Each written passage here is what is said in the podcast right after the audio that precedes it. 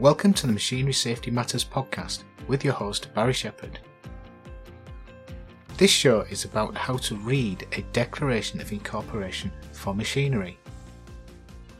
When you are looking to purchase a machine and you are doing your due diligence, one of the most important documents you will look over is the Declaration of Incorporation. In this podcast, I am going to cover the eight essential characteristics that need to feature on the declaration before accepting or placing an order for an incomplete machine. With the right kind of knowledge of what to look for, you will be able to gain or provide confidence in the products you are either buying or selling. I am going to cover how to read the DOI and what to look for as it holds an awful lot of information. It's not something that should be shoved in the drawer without reading it, as it's a great way to get an overview of how far the manufacturer has taken the machine build to meet compliance. Once you know what to look for, it's really easy to spot something that might give you problems further down the line. And once you know what to provide and include, it will save you having to prove compliance for your machines you are either manufacturing or selling. As a manufacturer, you should take this document very seriously as it is legally binding. If you haven't followed the process of compliance, then you could end up signing for something that is not what you thought or expected it to be, and it could put you or your customer at risk of injury and end up having to deal with authorities and a fine, or even worse, a spell in prison. Whether you are the manufacturer or a purchaser of the machine, the declaration is extremely important and needs to be created and read very seriously. A declaration of incorporation is a document that makes clear what work the original equipment manufacturer has done to bring it up to compliance.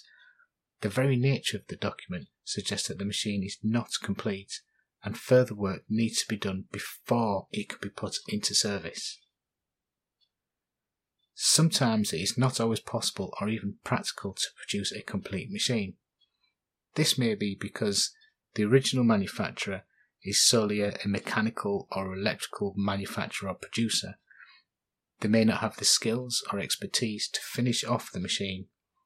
It may be that at the customer's request to provide just a mechanical machine, and the manufacturer putting it into service will create and integrate their own electrical control panel further down the line as part of their own solution.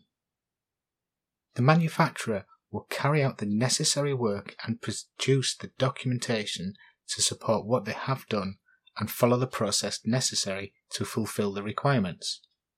Now that you've covered a bit about the background of the Declaration of Incorporation, let's dive right in. There are eight things that you need to look for and this will tie nicely to the Nameplate podcast if you haven't listened to that one yet, or just listen to have another refresher.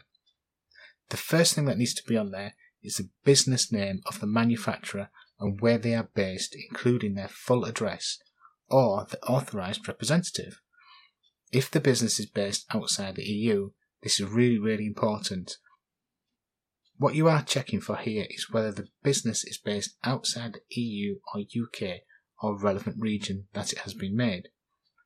You need to know who to contact and where they are based in case you need any further information as a user. You can check the address online and some programs will allow a street view so you can see the premises and check that the place actually exists. Also check Companies House to see if they are still in business and look for anything that might suggest that they are in liquidation especially if the price of the machinery is lower than it would be expected. It could save you a lot of trouble later on. But as a manufacturer, you may want your customers to know where you are based so that you can make some more sales. It is also a legal requirement, so more importantly, it has to be there, even just for that reason alone. Number two, the name and address of the person who put the technical file together. This can be the person or role within the business or even the name of the business itself. This person does not have to be the one who designed the machine. They can have a role that is similar to a document controller or admin based type of role. But at the same time, this role can be the same person who signs the DOI. This can be the same person as the authorised representative if the manufacturer is outside of the EU.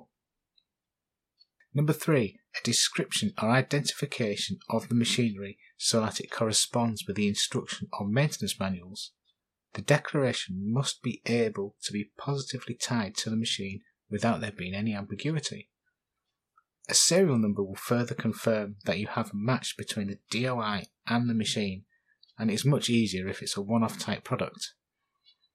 If the machine is a series type manufacturer where you have multiple copies of the same product, then the DOI must specify a range of serial numbers that relates to a product or a batch or a code, but there can't be an open ended declaration of incorporation that covers an unlimited or uncontrolled number of the same type of products, and neither can it be missing altogether.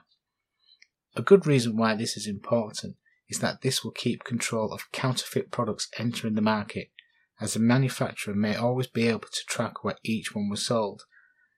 If they are alerted to a duplicate number, then will then they will know that there are forgeries in circulation and that they may be able to take appropriate action against the distributor or user of the machinery. Both the machine and the DOI must match, and it is a joint responsibility between the manufacturer and the receiver of that machine to ensure that this document matches. The relevant authorities will be checking this also, and if it does not match, then you will have fallen foul of Regulation 10 of PUWER and Article 5 of the Machinery Directive. This is a very important point. The fourth thing that's on there, there needs to be a list of the EHSRs, otherwise known as the Essential Health and Safety Requirements, that have been applied to the machine. This tells you what the manufacturer has done so that you know where the gaps are when it comes to bringing it up to full compliance. This is a very, very important part of the document and should be read carefully in comparison to the full requirements. It is then up to you to decide which of the remaining EHSRs need to be considered and brought into compliance. You can get an awful lot of information from this seemingly harmless list. You will see a list or a line of numbers in a decimal format, usually 1.1.2, 1.2.1, 1.6.1, etc.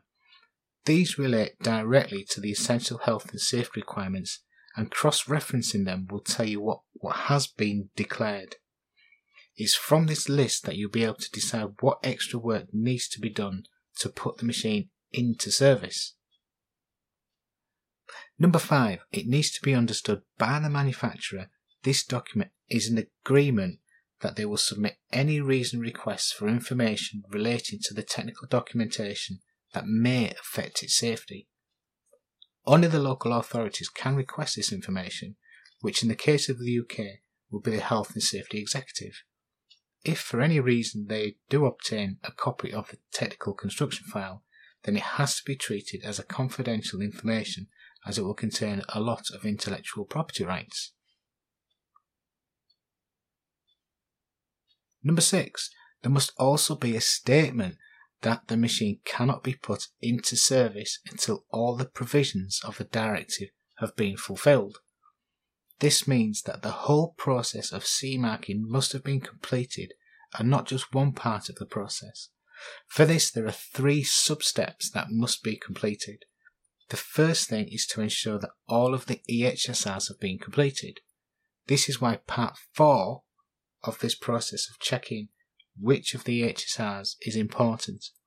Once you know what has been done, you can then look to complete the relevant missing requirements.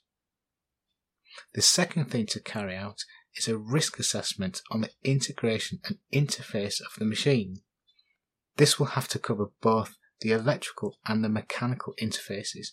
So think about emergency stops, think about how they're going to be zoned, and what else the integrated machine will interact with, whether it's going to be a new machine or an assembly line. Also, the safety related control signals. Think about light curtains, pressure mats, and anything else that is necessary to ensuring the safe functioning of the combined machines. These all have to be risk assessed and they all have to be considered.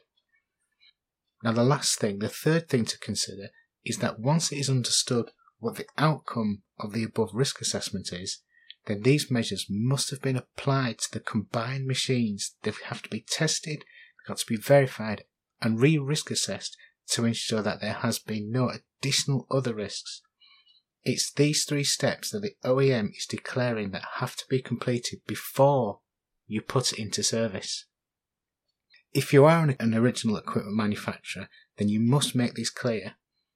If you are the entity putting into service, then it is vitally important that you understand and apply this guidance. Number seven, the declaration must also have a date and place that it was drawn up. This is a customer requirement, and because this process is dependent on location, it becomes ever more important. Things to look and check for that the date is not in the future this is not allowed and must not be post dated on the declaration. The date must be prior to placing on the market, even if it's for your own use. If the date is in the future, then you must reject it and ask for a new one. Remember, the manufacturer is obligated to keep the TCFs for 10 years after the last produced machine. If the location is outside of the zone it is intended for, then it becomes invalid for example, outside of the EU for CE. Number 8. The last thing to check is even if all of the above is present and correct, but without a signature of the person who has the power and authority, then it doesn't really amount to much more than a piece of paper at worst, or a PDF at best. It is also worth noting that this must be signed by a person at a level of the managing director or a person who has been delegated with this responsibility. If the managing director won't sign the DOI, then it doesn't send out a very strong message about the amount of confidence they have in their products from the top. Here's a brief summary from earlier. The features that must be on a DOI or Declaration of Incorporation are the business name and full address of the manufacturer. Number two, the name and address of the person who put the technical file together. Number three, a description of the machine so you know what the document is there to support. Number four, a list of the EHSRs that have been fulfilled so that you know what is left to do. Number five, an agreement to surrender the required information to the relevant authorities Remember, in the UK it was HSE. Number six, a statement that says you can't use it until further work has been completed. Remember the three steps within the DOI that must be completed. You must fulfill the EHSRs. Secondly, you must carry out a risk assessment. And thirdly, you must implement any safeguards that are a result of that risk assessment. Number seven, a date of when the DOI was drawn up and make sure that it's not in the future. And number eight, last but most possibly the most important point, a signature from someone in a senior position to give it its value. Thanks for listening to me. And if you know of anyone who would benefit from what I have just discussed, then please do share it. Also, if you have anything you would like to hear me discuss in an upcoming podcast, drop me a line in the usual social media channels. Also, check the show notes for important resources and links. If you liked it, then please hit that subscribe button. This helps make the show grow to reach more and get more people talking about machinery safety. So when machinery safety matters, remember the Machinery Safety Matters podcast. Until next time, bye for now.